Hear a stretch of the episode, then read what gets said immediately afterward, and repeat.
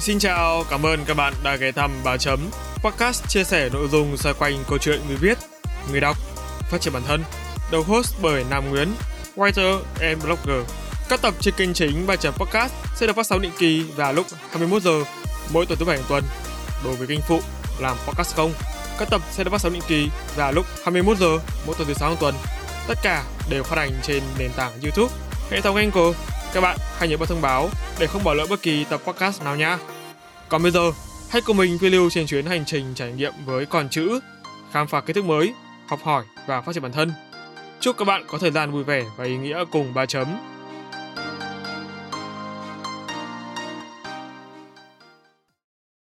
Xin chào, cảm ơn các bạn đã đến với tập bonus trên ba chấm podcast. Đã rất lâu rồi thì kênh mới quay trở lại tập bonus. Phần vì các chủ đề có thể làm, mình đã làm gần hết rồi.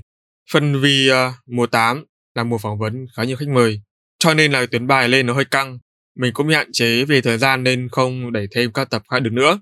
Như để đền bù cho những tháng ngày dài không có tập bonus thì lịch sử về ngày lễ trung thu và những sự thật thú vị sẽ có thời gian rất dài với những thông tin vô cùng thú vị, hứa hẹn sẽ khiến bạn không hối tiếc khi lắng nghe.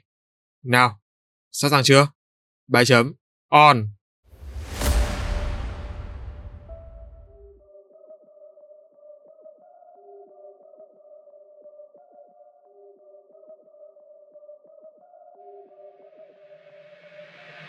Lịch sử ngày lễ Trung thu Theo dòng lịch sử, Tết Trung thu đã có lịch sử hơn 3.000 năm. Nó được bắt nguồn từ phong tục của các hoàng đế Trung Quốc từ mặt trăng vào thời nhà Chu. Tết Trung thu lần đầu tiên xuất hiện như một lễ hội vào thời nhà Tống. Ngày nay thì nó đã trở thành một ngày lễ chung và quan trọng đối với người dân Trung Quốc, chỉ xếp sau Tết Nguyên đán. Các hoàng đế Trung Quốc thời cổ đại tôn thờ mặt trăng thu hoạch vào mùa thu vì họ tin rằng tập tục này sẽ mang lại cho họ một vụ mùa bội thu vào năm sau. Phong tục dâng lễ lên mặt trăng bắt nguồn từ việc thờ cúng nữ thần mặt trăng và có ghi chép rằng các vị vua đã dâng lễ lên mặt trăng vào mùa thu trong triều đại Tây Chu, tức năm 1045 đến năm 770 trước công nguyên. Thuật ngữ Trung thu xuất hiện lần đầu trong sách nghi lễ của nhà Chu, được viết vào thời chiến quốc năm 475 đến năm 2021 trước công nguyên. Nhưng tại thời điểm đó, thuật ngữ chỉ liên quan đến thời gian và mùa. Lễ hội không tồn tại vào thời điểm đó. Vào thời nhà Đường, Trung thu phổ biến hơn năm 618 đến 907. Việc thưởng thức mặt trăng trở nên phổ biến hơn trong tầng lớp thượng lưu. Theo trên các hoàng đế, các thương nhân và các quan chức giàu có tổ chức các bữa tiệc lớn trong triều đình của họ. Họ uống rượu và thờ thần mặt trăng, âm nhạc và vũ điệu cũng không thể thiếu. Và những người dân thường chỉ cầu mong mặt trăng trong một mùa màng bội thu. Vào thời nhà Đường, cũng không chỉ thương nhân và quan chức giàu có, mà ngay cả những người dân bình thường cũng bắt đầu cùng nhau trông trăng. Đến thời nhà Tống, nó trở thành một lễ hội năm 960 cho đến năm 1279. Ngày 15 tháng 8 âm lịch được đặt làm Tết Trung Thu. Từ đó, lễ cúng trăng rất phổ biến và trở thành tục lệ không thể thiếu cho đến tận ngày nay. Bánh Trung Thu được ăn từ thời nhà Nguyên, từ năm 1279 cho đến năm 1368. Truyền thống ăn bánh Trung Thu cho lễ hội bắt nguồn từ thời nhà Nguyên. Một triều đại do người Mông Cổ cai trị, thông điệp nổi dậy chống lại quân Mông Cổ đã được truyền đi khắp nơi trong những chiếc bánh Trung Thu và các triều đại nhà Minh và nhà Thanh năm 1368 đến năm 1912, thời nhà Minh năm 1368 đến năm 1644 và nhà Thanh là năm 1644 đến năm 1912. Tết Trung Thu phổ biến như Tết Nguyên đán. Cũng trong thời gian này, mọi người đều xúc tiến nhiều hoạt động khác nhau để kỷ niệm ngày lễ, chẳng hạn như đốt lửa chùa và biểu diễn múa rồng lửa. Từ năm 2008 đến nay, nhiều hoạt động truyền thống đang dần biến mất khỏi các lễ hội Trung Thu và những xu hướng mới dần được hình thành. Hầu hết thì người lao động và sinh viên coi đây đơn giản là một ngày nghỉ lễ để trốn việc và đi học. Mọi người đi du lịch cùng gia đình hoặc bạn bè, hoặc là xem gala Tết Trung Thu trên TV vào ban đêm. Tết Trung Thu là lễ hội truyền thống quan trọng thứ hai ở Trung Quốc, quan trọng nhất là Tết Nguyên đán. Các sự tích liên quan đến Tết Trung Thu hay rằm tháng 8 Sự tích Tết Trung Thu thứ nhất Hậu nghệ là một người bất tử Khi đó Hằng Nga là một tiên nữ xinh đẹp sống ở thiên đình và phục vụ cho Tây Vương Mẫu Cả hai người là vợ chồng Sắc đẹp của hoàng Nga và sự bất tử của hậu nghệ đã làm cho một số vị thần khác ganh ghét và họ đã vu oan một tội lỗi tày trời dành cho hậu nghệ trước mặt vua Nghiêu. hoàng Nga và hậu nghệ bị đuổi khỏi hoàng cung và phải sống cuộc đời của thường dân. Từ đó, cuộc sống làm lụng, săn bắn đã làm cho chàng hậu nghệ trở thành một xạ thủ có tiếng trong dân gian. Bấy giờ, có 10 mặt trời cùng lúc tồn tại, cứ một mặt trời thì chiếu một ngày, cứ thế luôn phiên nhau. Tuy nhiên, tai họa ập đến bất chợt. Một ngày kia, cả 10 mặt trời cùng xuất hiện trong một ngày và đã thiêu cháy gần hết sinh linh trên mặt đất. Trước hoàn cảnh ngàn cân cho sợi tóc trên, vua Nghiêu đã sai hậu nghệ bắn rơi trên mặt trời và chỉ để lại một cái mà thôi. Trang hậu nghệ đã hoàn thành sứ mệnh xuất sắc để đáp lại. Vua Nghiêu đã cho chàng một viên thuốc trường sinh bất lão và dặn rằng tạm thời không được uống cái này vào. Hãy bắt đầu cầu nguyện và ăn chay trong một năm sau đó thì mới được uống. Hậu nghệ làm theo, chàng đem viên thuốc về nhà và rồi nó ở cái rui trên nóc nhà và tự khổ luyện tinh thần. Được khoảng nửa năm thì Vương Nghiêu mời chàng đến kinh thành chơi. Hắn ở nhà thì bỗng lưu ý đến một vật sáng long lánh trên mái nhà và phát hiện ra viên linh dược. Sau đó biết là linh dược, nàng đã uống ngay viên thuốc đó cũng đúng lúc hậu nghệ vừa về và ngay tức khắc chàng đã biết chuyện gì đó đã xảy ra. Nhưng mà tất cả thì đã quá muộn. Hàng Nga đã bắt đầu bay về trời.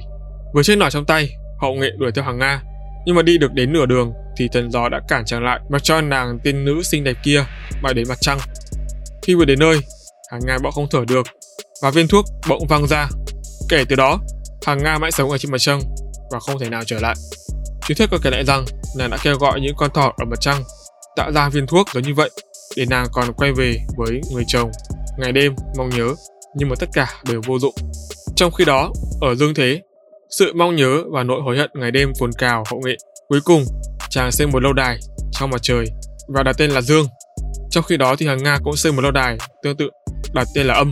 Cứ thế, mỗi năm một lần, vào ngày rằm tháng 8, hai người được đoàn viên trong niềm hân hoan. Chính vì thế mà mặt trăng luôn thật tròn và thật sáng vào ngày này, như để nói đến niềm vui, sự hân hoan khi được gặp mặt của con người. Đây là tài liệu có trong truyền thuyết Trung Quốc. Nó khá phổ biến vào thời Tây Hán năm 206 trước công nguyên cho đến năm 24 sau công nguyên. Sự tích Tết Trung Thu thứ hai Hậu Nghệ vốn là người phàm trần và là một xạ thủ rất giỏi. Chàng đã bắn rơi trên mặt trời để cứu loài người, nhưng mà sau đó thì chàng ta trở thành vua Trung Quốc. Nhưng mà rồi thì anh ta trở nên bạo ngược và thi hành những đạo luật khắt khe với nhân dân. Một ngày kia, Hậu Nghệ đánh cắp một viên thuốc trường sinh bất lão của một vị nữ thần. Tuy nhiên, vợ Hậu Nghệ, Hàng Nga đã uống nó vì nàng không muốn chồng của mình mãi mãi trở thành một ông vua bạo ngược để nhân dân oán ghét. Và sau khi uống viên linh dược, Hàng Nga đã bay về trời. Vì quá yêu thương Hàng Nga, hậu nghệ đã không đợi bàn dân mặt trăng, giống như những gì chàng đã từng làm với chiến mặt trời trước đó. Sự tích Tết Trung Thu thứ ba Một truyền thuyết khác cho rằng Hàng Nga và Hậu Nghệ đều là những vị thần bất tử sống trên thiên đình. Một ngày kia, người con trai thứ 10 của Ngọc Hoàng, đã phân thân thành 10 mặt trời, từ đó gây nên thảm kịch cho loài người. Trước tình hình đó, Hậu Nghị với tay bàn tên của mình đã bàn rơi trên mặt trời, nhưng mà vì tình cảm đã tha chết cho bản thể thứ 10 của con trai Ngọc Hoàng. Dĩ nhiên là Ngọc Hoàng không chấp nhận và rất phật ý. Ông ta không vui và đã trừng phạt Hậu Nghị và hàng Nga bằng cách bắt họ phải sống cuộc đời của con người ở dưới chân thế. Sau khi xuống chân thế, hối tiếc cuộc sống bất tử đã qua, Hậu Nghệ đã bỏ nhà ra đi và đi tìm thứ thuốc có thể trường sinh bất lão Cuối cùng, chàng tìm thấy Tây Vương Mẫu. Bà đã cho hậu nghệ linh dược, nhưng dặn rằng mỗi người chỉ nên uống nửa viên để có được sự sống trường tồn. Hậu nghệ đem viên thuốc về nhà và để nó trong một chiếc lọ. Chàng đã cảnh báo Hằng Na rằng là không được mở chiếc lọ đó ra và xem bên trong có gì. Và cứ thế, hậu nghệ đi săn bắn trong vài tháng. Cũng giống như Panora trong thần thoại Hy Lạp.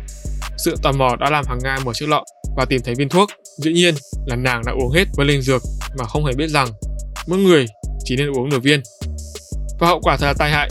Hàng Nga đã bay về mặt trăng mà không thể nào cứu vãn được. Kể từ đó thì hai người phải sống trong cảnh chia lìa, ngăn cách.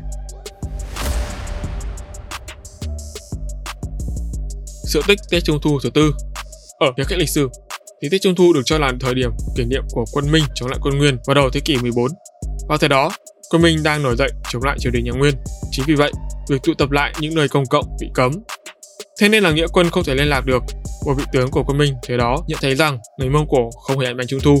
Chính vì thế, ông ta đã mở một tiệm bán bánh và trong mỗi cái bánh là một miếng giấy nhỏ viết rằng giết tất cả bọn Mông Cổ vào ngày 15 tháng 8. Đêm trung thu năm đó, quân Minh đã tiêu diệt được quân Nguyên và giành chính quyền và sau đó là việc thành lập triều đại nhà Minh từ năm 1368 đến năm 1644 dưới sự thống lĩnh của hoàng đế Trung Minh Chương. Kể từ đó, bánh trung thu không chỉ có giá trị ở khía cạnh văn hóa mà nó còn chứa đựng trong đó lòng tự hào dân tộc của người Trung Quốc.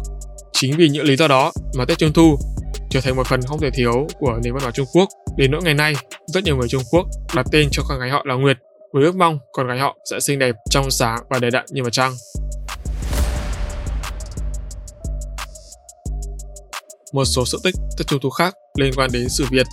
Sự tích thứ nhất, người Việt ta Tết Trung Thu và ngày rằm tháng 8 âm lịch là do ta phỏng theo phong tục của người Tàu. Chuyện xưa kể lại rằng, vua Đường Minh Hoàng dạo chơi ở vườn ngự uyển vào đêm rằm tháng 8 âm lịch trong đêm Trung Thu Trăng rất tròn và trong sáng. Nhà vua đang thưởng thức cảnh đẹp thì gặp đạo sĩ La Công Viễn, còn được gọi là Diệp Pháp Thiện. Đạo sĩ này có phép tiên đưa nhà vua lên cung trăng. Ở đấy, cảnh trí lại càng đẹp hơn. Nhà vua hân hoan thưởng thức cảnh tiên và du dương với âm thanh, ánh sáng huyền diệu cùng các nàng tiên tha thướt trong những xiêm y đủ màu xinh tươi mùa hát. Trong giờ phút tuyệt vời ấy, nhà vua quên cả trời gần sáng. Đạo sĩ phải nhắc, nhà vua mới ra về nhưng trong lòng vẫn bàng hoàng, luyến tiếc. Về tới hoàng cung, nhà vua còn vấn vương cải tiên nên đã cho cháy ra khúc nghề thường vũ y và cứ đến đêm rằm tháng 8 là lại ra lệnh cho dân gian tổ chức rước đèn và bày tiệc ăn mừng. Trong khi nhà vua cùng với Dương Quý Phi uống rượu dưới trăng, ngắm đoàn cung nữ mùa hát. Kể từ đó, việc tổ chức rước đèn và bày tiệc trong rằm tháng 8 đã trở thành phong tục của dân gian. Cũng có người cho rằng tục chơi đèn bể cỗ trong ngày rằm tháng 8 âm lịch là do ở điển tích ngày sinh nhật của vua Đường Minh Hoàng. Vì rằm tháng 8 là ngày sinh nhật của vua Đường Minh Hoàng nên triều đình nhà Đường đã ra lệnh cho dân chúng khắp nơi trong nước treo đèn và bày tiệc ăn mừng. Từ đó, việc treo đèn bày cỗ trong ngày rằm tháng 8 đã trở thành tục lệ. Sự tích thứ hai lại có chuyện kể rằng một vị tướng tên là Lưu Tú đời nhà Tây Hán từ năm 206 trước Tây lịch tới năm 23 Tây lịch. Trong lúc quân tình khốn quẫn đã cầu thượng đế giúp cho quân lính có đồ ăn chờ tiếp quân tiếp viện. Sau khi cầu thượng đế, quân lính tìm được khoai môn và bưởi để ăn. Nhờ đó sau này Lưu Tú mới bình định được toàn quốc và lên làm vua, tức Quang Võ, nhà Hậu Hán. Ngày mà Lưu Tú cầu được linh ứng là ngày rằm tháng 8. Từ đó, nhà vua truyền lệnh cứ đến rằm tháng 8 là làm lễ tạ ơn trái đất và thưởng trăng bằng khoai môn và bưởi. Ngày lễ trọng thể vui tên này được gọi là Tết Trung Thu. Tục lệ này được truyền sang Việt Nam và được người Việt sửa đổi để thích hơn với phong tục của người Việt. Theo các nhà khảo cổ học thì Tết Trung Thu ở Việt Nam đã có từ thời xa xưa được in trên mặt trống đồng ngọc lũ. Còn theo văn bia chùa Đọi năm 1121 thì từ đời nhà Lý, Tết Trung Thu đã được chính thức tổ chức ở kinh thành Thăng Long với các hội đua thuyền, mùa rối nước và rước đèn. Đến đời Lê, Trịnh thì Tết Trung Thu đã được tổ chức cực kỳ xa hoa trong phố chúa. Nghiên cứu về nguồn gốc Tết Trung Thu theo học giả P. Giron, từ thời xa xưa, ở Á Đông, người ta đã coi trọng mặt trăng và mặt trời coi như một cặp vợ chồng. Họ quan niệm rằng mặt trăng chỉ xung hợp với mặt trời một lần mỗi tháng vào cuối tuần trăng. Sau đó, từ ánh sáng của chồng, nàng trăng mãn nguyện đi ra và dần dần nhận được ánh dương quang, trở thành trăng non, trăng tròn, để rồi sang một chu kỳ mới. Do vậy, trăng là âm tính, chỉ về nữ và đời sống vợ chồng. Ra ngày rằm tháng 8, nàng trăng đẹp nhất nên dân gian làm lễ mở hội ăn Tết mừng trăng. Còn theo sách Thái Bình Hoàn Vũ Ký thì người lạc Việt cứ mùa thu tháng 8 thì mở hội. Trai gái giao duyên, ưng ý thì lấy nhau. Như vậy, mùa thu là mùa của thành hôn. Việt Nam là một nước nông nghiệp nên nhân lúc tháng 8 gieo trồng đã xong, thời tiết rượu đi là lúc muôn vật thành thơi, người ta mở hội cầu mùa, ca hát, vui chơi Tết Trung Thu. Người Hoa và người Việt để làm bánh Trung Thu để cúng, để ăn. Biếu thân bằng quyến thuộc và đại khách. Điểm chung kế tiếp của người Hoa và người Việt đó là họ đều tổ chức rước đèn trong đêm Trung Thu.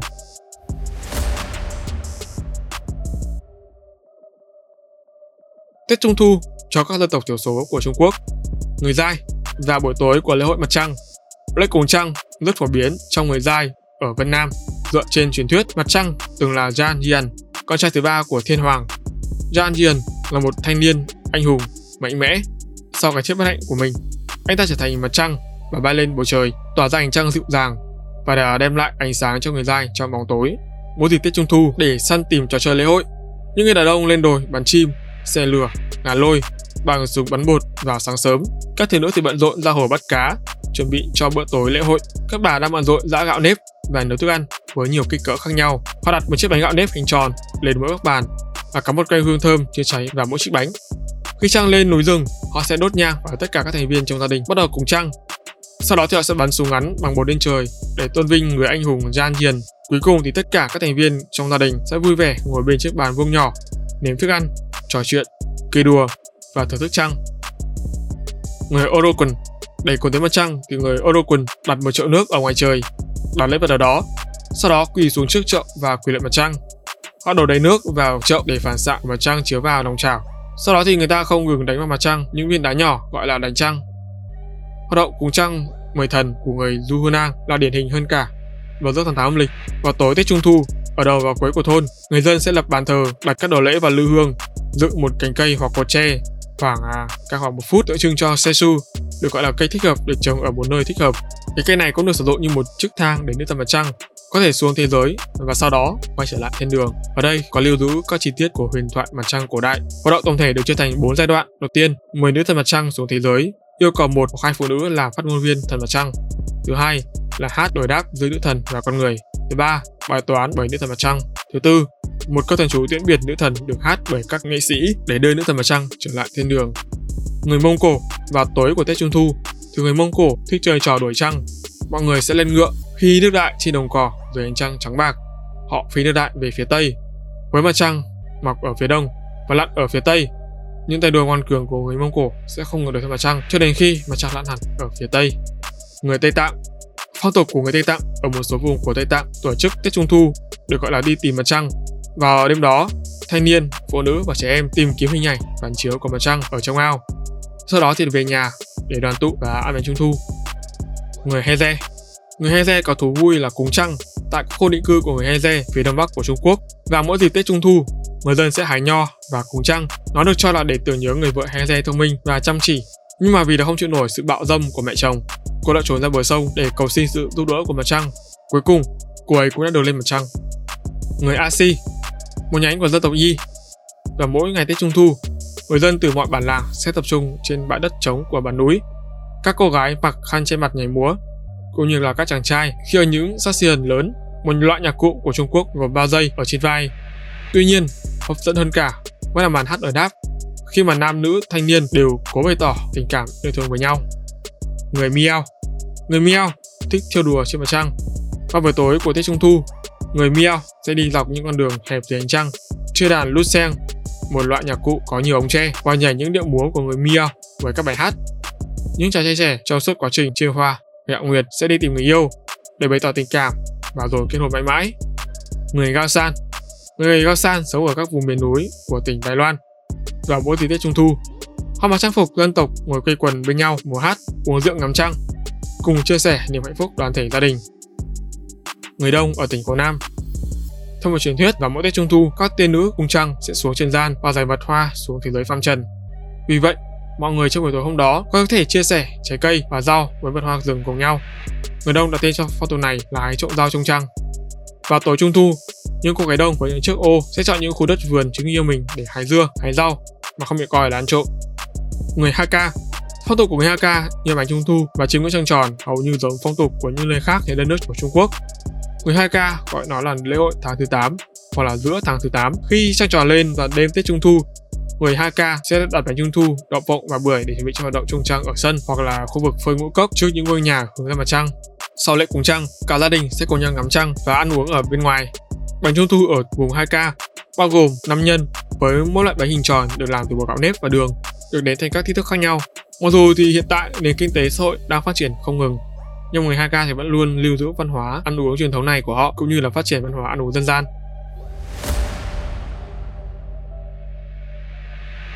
Phong tục đón Tết Trung Thu của các quốc gia trên thế giới Việt Nam, Tết Trung Thu là Tết của thiếu nhi. Trung Thu ở Việt Nam là ngày Tết của thiếu nhi gắn với truyền thuyết về chị Hằng và chú Cuội Trung Trăng. Các em nhỏ thường rước đèn ông sao, đeo mặt nạ, múa sư tử. Ngoài Bắc thì gọi là múa sư tử, trong Nam thì gọi là múa lân. Lân còn được gọi là kỳ lân.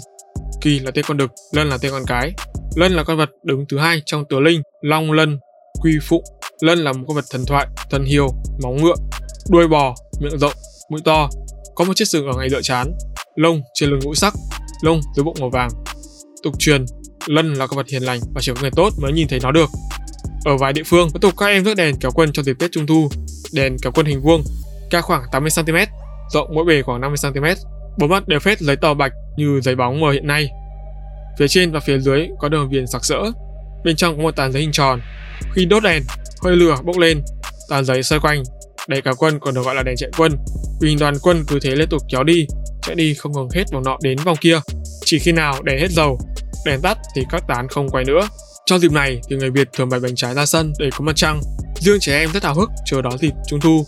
Và đây là thời điểm các em được người thân mua cho nhiều đồ chơi, bánh kẹo và một số loại bánh đặc trưng như là bánh dẻo, bánh nướng. Đồ chơi truyền thống của ngày xưa của trẻ em bao gồm đèn ông sao, đèn lồng, đèn con giống và chúng thì không nhiều chủng loại đa dạng nhiều như hiện nay. Ở nhiều nơi, Trung thu là dịp của thi mở cỗ. Khi trăng đã lên cao, các bé ngồi quay quần bên mâm cỗ gồm nhiều loại bánh trái, hoa quả, cùng tăng tượng cỗ trông trăng và phá cỗ cho tới tận đêm khuya. Mâm cỗ trông trăng truyền thống của trẻ Việt Nam thường có bánh nướng, bánh dẻo, chú chó làm bằng thép bưởi và một số loại quả đặc trưng của mùa thu như chuối, hồng ngâm, thị, na, mía. Việt Nam ăn bánh trung thu như thế nào vào dịp Tết Trung thu? Bánh trung thu ở Việt Nam có hai loại là bánh nướng và bánh dẻo. Vỏ bánh dẻo màu trắng làm bằng bột nếp trộn với đường, vỏ bánh nướng là bột mì, dậy men trộn với trứng gà và rượu rồi nấu vàng ươm. Bánh trung thu cổ truyền ở Việt Nam với phần nhân thập cẩm gồm là sen, thịt mỡ, gừng, lạp sườn, đậu xanh, lá chanh quyện vào nhau tạo nên một hương vị ngọt ngào, thơm ngậy. Và bánh trung thu thì thường có hình tròn, tượng trưng cho hình tròn của mặt trăng, ngày rằm, sự đoàn viên, khát vọng về hạnh phúc. Trung Quốc, Trung thu là Tết đoàn viên. Trong phong tục của người Hoa, Trung thu còn được gọi là Tết đoàn viên. Đây là thời điểm mà mọi thành viên trong gia đình tụ họp với nhau. Bất kỳ ai làm ở xa, dù xa ở đâu, thì vào ngày này cũng trở về quê hương để gặp lại gia đình, họ hàng và cùng ăn bữa cơm đoàn viên. Sau bữa cơm sum họp, các thành viên trong gia đình lại cùng nhau thưởng thức mặt trăng và ăn bánh trung thu dưới đèn lồng lung linh. Một trong những hoạt động không thể thiếu trong thời tiết Trung thu của người Hoa đó là rất đèn lồng và múa rồng lửa. Người dân tin rằng rồng lửa sẽ mang lại nhiều may mắn và lành cho mỗi gia đình. Người Trung Quốc ăn bánh trung thu như thế nào? Bánh trung thu ở Trung Quốc gần giống với bánh trung thu ở Việt Nam. Lớp bánh làm mỏng, bên trong có nhân đậu xanh, hạt sen, trứng muối và ngon nhất là khi mà đã chín vàng đều. Có một điểm khác đó là bánh trung thu ở Trung Quốc thì lại chỉ có bánh nướng và không có bánh dẻo như ở Việt Nam. Người Đài Loan ăn bánh trung thu như thế nào? Đối với dân xứ Đài thì trung thu là dịp quan trọng để mọi người có dịp đoàn tụ, quây quần với nhau. Những chiếc bánh nghìn lớp ghi điểm bởi sự tinh tế, nét thanh đượm mang hương vị hiện đại. Hình lá của bánh này tròn, vỏ ngoài được làm thành nhiều lớp cuộn, nhưng bên trong bánh nướng là khoai môn và đậu đỏ. Nhật Bản, lễ hội ngắm trăng. Lễ hội Trung thu được du nhập vào Nhật Bản bắt nguồn từ Trung Quốc từ hơn 1.000 năm về trước, nhưng khác với người dân Trung Quốc ăn bánh ngắm trăng thì người Nhật lại ăn xôi nắm trong ngày Tết Trung thu. Lễ hội Trung thu ngày rằm tháng 8 âm lịch được gọi là thập ngũ dạ hoặc là Trung thu danh nguyệt. Mặc dù sau thời Minh Trị, Duy Tân hoặc cuối thế kỷ 19, Nhật Bản đã hủy bỏ nông lịch đổi thành dương lịch. Nhưng mà cho đến nay thì khắp nơi trên đất nước Nhật Bản vẫn còn rất tập tục ngắm trăng vào đêm Trung thu. Trong dịp lễ thì người Nhật ngắm trăng và có những món ăn truyền thống, đặc biệt là bánh Tsukimi Dango, bánh nếp nhỏ và tròn trịa, tượng trưng cho trăng tròn trên trời. Ngoài ra thì trong lễ Trung thu còn có các món khác như khoai lang, hà rẻ, các loại mì như soba và ramen. Nhật Bản ăn bánh trung thu như thế nào?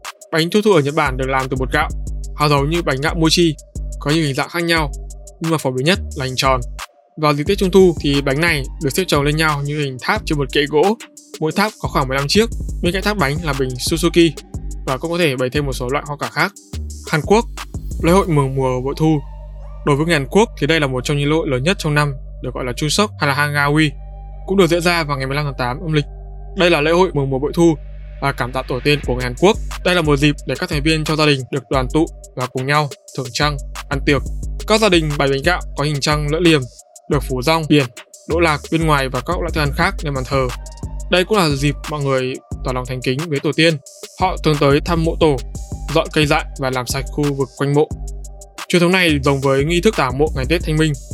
Trẻ em thì mặc trang phục truyền thống như người lớn, được vui chơi và ăn bánh trung thu. Hàn Quốc ăn bánh trung thu như thế nào? Sobiyong là tên gọi bánh trung thu ở Hàn Quốc, có nghĩa là bánh gạo hình bán nguyệt. Bánh này được làm bằng cách trộn bột gạo với nước nóng, sau đó thì nhồi bột và bánh với nhân đậu xanh, mài đen, hào dẻ hoặc là các loại nhân khác rồi hấp chín.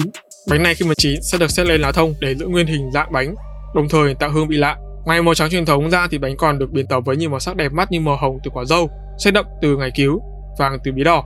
Bánh thành phẩm dẻo, ngọt thanh, nhẹ nhàng và mang hương vị của lá thông tươi. Triều Tiên, lễ hội đêm thu. Người Triều Tiên gọi Tết Trung thu là thu tịch tiết. Các gia đình thường hấp bánh và mang biếu tặng cho nhau. Bánh có hình nửa phần trăng, làm từ bột gạo. Bên trong là nhân đậu, mứt, táo. Singapore, Trung thu diễn ra rất là sôi động. Tại quảng trường Seigang, mọi người thường tập trung để trải nghiệm các trò chơi thú vị. Đây là dịp để cộng đồng người Hoa tại Singapore thể hiện các văn hóa giàu có và đa dạng của mình tại khu Chinatown với những chiếc đèn lồng đầy màu sắc. Các thành viên trong gia đình thì quây quần bên nhau cùng chia sẻ niềm hạnh phúc bên những chiếc bánh thơm ngon và tách trà đậm đà. Singapore ăn bánh trung thu như thế nào? Có thể nói, bánh dẻo nhân sầu riêng là loại bánh đặc trưng của Trung Quốc cho dịp Tết Trung thu. Hầu hết thì người dân ở đây đều thích hương vị sầu riêng của loại bánh này. Bánh dẻo nhân sầu riêng cũng như là các loại bánh trung thu khác ở Singapore được biến tấu từ bánh da tuyết của Trung Quốc. Không chỉ có màu trắng, bánh trung thu ở Singapore có nhiều màu sắc phong phú. Thường thì có vỏ màu giống như màu nhân, màu vàng nhân sầu riêng, màu hồng nhân khoai môn, màu xanh nhân trà xanh. Philippines, Indonesia, các đà lân tràn ngập các con phố của người Hoa. Hoa Kiều và người Hoa sống tại Philippines hay là Indonesia luôn có những hoạt động đặc sắc chào đón lễ hội Trung thu hàng năm tại phố của người Hoa. Từng đoàn lân dỗ hành tấp nập mọi người mặc trang phục dân tộc, đốt đèn lồng và cả hát tưng bừng. Philippines ăn bánh trung thu như thế nào? Hopia là tên gọi chiếc bánh trung thu của người Philippines. Đây là những chiếc bánh nướng đơn giản, không nhiều màu sắc hay là hoa văn cầu kỳ, nhưng cũng vô cùng hấp dẫn bởi phần nhân bánh đa dạng, thơm ngon. Có nhiều phiên bản bánh Hopia như là Hopia Mungo, bánh nướng đậu xanh, Hopia Baboy, bánh nướng thịt heo, Hopia Hapon, bánh nướng Nhật Bản, Hopia Ube, bánh nướng khoai lang tím. Malaysia, Trung thu là mùa lễ hội. Những năm gần đây, vào dịp Tết Trung thu, thì ở Malaysia ngoài lễ hội bánh Trung thu còn có lễ hội đèn lồng. Dịp này thì phố phường đều được trang trí bởi những chất đèn lồng sặc sỡ. Đây là dịp để người dân Malaysia và du khách ra đường hòa mình vào không khí tưng bừng của ngày lễ. Malaysia ăn bánh Trung thu như thế nào? Ở Malaysia có hai loại bánh trung thu nổi tiếng, đó chính là bánh Kasahana và bánh bất cực con Bánh có nhiều màu sắc phong phú và hương vị cũng rất là đa dạng, có thể kể đến như bánh vị đỏ đỏ của Azuki Nhật Bản, hoặc là vị sen trắng Omochi, bánh sử dụng nguyên liệu thực vật với hương vị ngọt vừa. Myanmar, trung thu rực rỡ ảnh sáng khắp nơi. Giáng trung thu ở Myanmar còn được gọi là lễ trăng tròn hay là Tết Quang Minh. Đêm rằm, nhà nhà đều thắp đèn lồng để thành phố sáng rực. Mọi người cũng thường xem biểu diễn kịch nhảy múa trong ngày lễ này. Campuchia, Trung thu là lễ Bát Nguyệt Tiết, lễ hội và lễ trăng.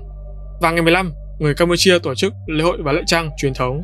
Sáng sớm hôm đấy, người ta bắt đầu chuẩn bị lễ vật để cúng nguyệt, gồm hoa tươi, súp sắn, gạo dẹt, nước mía.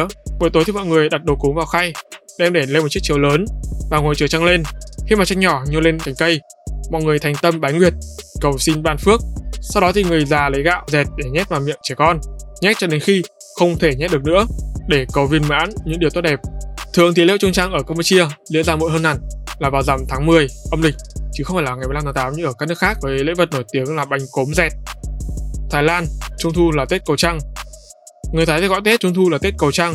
Mọi người tham gia lễ hội cúng trăng rằm và ngồi quanh mông cỗ với những món đồ đặc trưng của mùa thu như là đào, sầu riêng, bánh trung thu và chúc nhau mọi điều tốt lành.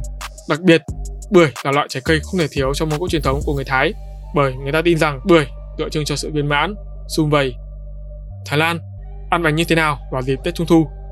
Bánh Trung thu ở Thái Lan có hình dạng như quả đào. Tuy nhiên, ngày nay thì bánh Trung thu phổ biến ở Thái Lan lại là bánh nướng như sầu riêng, trứng muối, tượng trưng cho mặt trăng tròn. Theo truyền thuyết Thái Lan, và đêm hội Trung thu sẽ có 8 vị thần bất tử đến cung điện mặt trăng để gửi bánh hình đào cũng như lời chúc sinh nhật đến Guanyin là một vị Bồ Tát. Vì vậy, bánh Trung thu của người dân Thái Lan có hình quả đào. Theo đó thì vào ngày lễ Tết, tất cả các thành viên trong gia đình bao gồm đàn ông, phụ nữ, trẻ em và người già để cùng nhau ngồi quanh quần với các lễ để cúng mặt trăng cùng cầu nguyện cho nhau những lời chúc.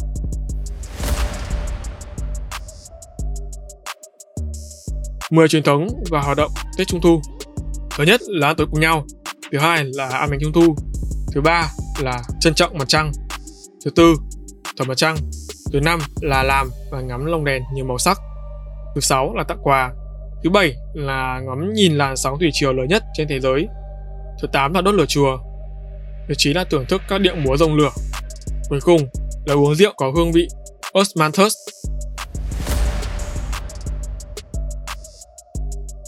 Mười hai thực phẩm hàng đầu trong cái Tết Trung thu mà bạn nhất định phải ăn. Đầu tiên là bánh Trung thu, cái này thì đương nhiên rồi. Thứ hai là vịt. Thứ ba là cua lông. Thứ tư là khoai môn. Thứ năm là củ sen. Thứ sáu là bí ngô.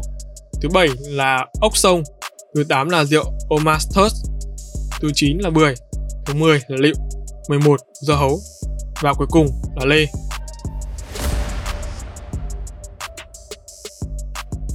Sáu phong tục Tết Trung Thu đang dần biến mất. Đầu tiên, đó là thu thập cua dưới ánh trăng mang lại sự giàu có và may mắn. Và mỗi dịp Tết Trung Thu, có một phong tục được gọi là cua bò trông trăng dọc theo bờ biển Thiên Tân. Và buổi tối của lễ hội trông trăng, người ta đặt những ngọn nến nhỏ hoặc là xoắn dầu trên lưng cua. Sau đó thì thả rông ngoài sân để quan sát cử động của chúng. Nếu phần lớn cua bò vào trong sân thì nó tượng trưng cho sự tài lộc và sự giàu có sẽ đến gia đình. Nhưng mà nếu phần lớn cua bò về phía cổng thì có nghĩa là gia đình đó sẽ bị tổn thất về mặt tài chính. Thứ hai là làm bánh trung thu. Đây là một hoạt động truyền thống. Bình thường thì người Trung Quốc săn bánh trung thu tự làm. Nhưng mà vì ngày nay trên thị trường có rất là nhiều mẫu mã bánh trung thu rất là đa dạng mà giá lại rẻ. Cho nên là cái phong tục này nó đang dần biến mất. Thứ ba đó là chạm vào bí ngô và đậu. Truyền thuyết kể lại rằng nếu một người phụ nữ chạm tay vào một quả bí ngô, cô ấy sẽ sinh ra một bé trai vì trong tiếng Trung Quốc, các ký tự đầu tiên của bí ngô và cậu bé rất là giống nhau. Nếu cô ấy chấp hạt động thì người ta nói rằng cô ấy sẽ sinh ra con gái. vì trong tiếng Trung, hạt đậu tượng trưng cho lông mày của một cô gái xinh đẹp. Tuy nhiên thì ngày nay, phong tục chạm vào bí ngô và đậu dưới ánh trăng đã không còn phổ biến như ngày xưa. Thứ tư, đốt lửa chùa, cầu may mắn và mùa màng bội thu. Vào thời nhà Minh và nhà Thanh, có một phong tục phổ biến đó là thả đèn lồng vào đêm trung thu. Khác với lỡ đèn lồng, người ta thắp đèn chùa và phong tục này thường rất phổ biến ở Nam Trung Quốc. Sẽ có một tòa tháp được xây bằng gạch ngói, sau đó gỗ và tre được đặt bên trong và đốt nó vào ban đêm. Vào thời nhà Thanh, thì gia làng Tô Châu đã sử dụng ngói để xây dựng một ngôi chùa 7 tầng giữa thiên nhiên hoang dã. Họ tôn thờ vua của Inferno và thắp những ngọn nến xoay quanh ngôi chùa đang cháy. Theo truyền thống thì người ta tin rằng đốt những ngọn tháp này có thể mang lại may mắn cho cuộc sống và mùa màng của họ. Ngọn lửa càng sáng và mạnh thì càng tốt. Thứ năm, thờ mặt trăng. Cuộc sống hiện đại, xã hội ngày càng phát triển, mọi thứ trở nên phổ biến hơn và thu hút hơn. Ngày nay thì các trò chơi giải trí phong phú và các trang mạng xã hội đã thu hút được sự chú ý của mọi người và vì thế là người ta thường có xu hướng ở nhà xem TV hoặc là sử dụng điện thoại di động.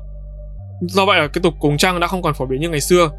Thường thì người ta sẽ thường cúng trăng sau bữa tối của Tết Trung Thu và các gia đình tập trung ở trước hoặc là trên mái nhà của họ.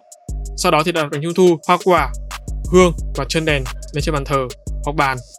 Và thế hệ trẻ sẽ tiếp bước những người lớn tuổi của họ để bày tỏ lòng thành kính với mặt trăng và hy vọng vào một cuộc sống tốt đẹp hơn. Thứ sáu đó là ăn tối đoàn tụ tại nhà để mừng vụ thu hoạch. Bữa tối đoàn tụ vẫn được tổ chức vào đêm giao thừa và đêm trước Tết Trung Thu để mỗi người dân Trung Quốc có thể đoàn tụ về nhà với gia đình. Trước đây thì cả gia đình sẽ bắt đầu chuẩn bị bữa tối để sinh hoạt vào buổi sáng và các món ăn truyền thống bao gồm vịt và củ sen. Đó là khi các thành viên ở trong gia đình nông thôn quây quần với nhau để ăn vụ mùa. Dù mọi người vẫn quây quần với nhau sinh hoạt vào Tết Trung Thu, nhưng mà địa điểm ăn uống đã thay đổi. Nhiều người chọn ăn ở nhà hàng hơn là tự chế biến.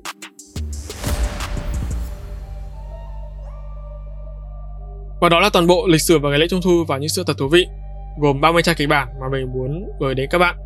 Thành thật với các bạn đó là trong thời điểm mà mình đọc cái kịch bản này thì giọng mình không được tốt và mình đang có rất nhiều cái công việc khác cần sử dụng đến giọng nói. Có thể là trong tuần này các bạn sẽ thấy mình nói nhanh và đôi khi là bị lắp, bị lập từ, bị lập ý và bị nốt ý. Nhưng mà mình hy vọng là sau tất cả thì mọi người vẫn có thể hiểu được phần nào sự thú vị của ngày lễ Trung Thu cũng như là những sự thật mà các bạn chưa từng biết tới hoặc là đã từng biết tới Cảm ơn các bạn đã lắng nghe ba chấm podcast. Xin chào và hẹn gặp lại trong các tập tiếp theo. Ba chấm off.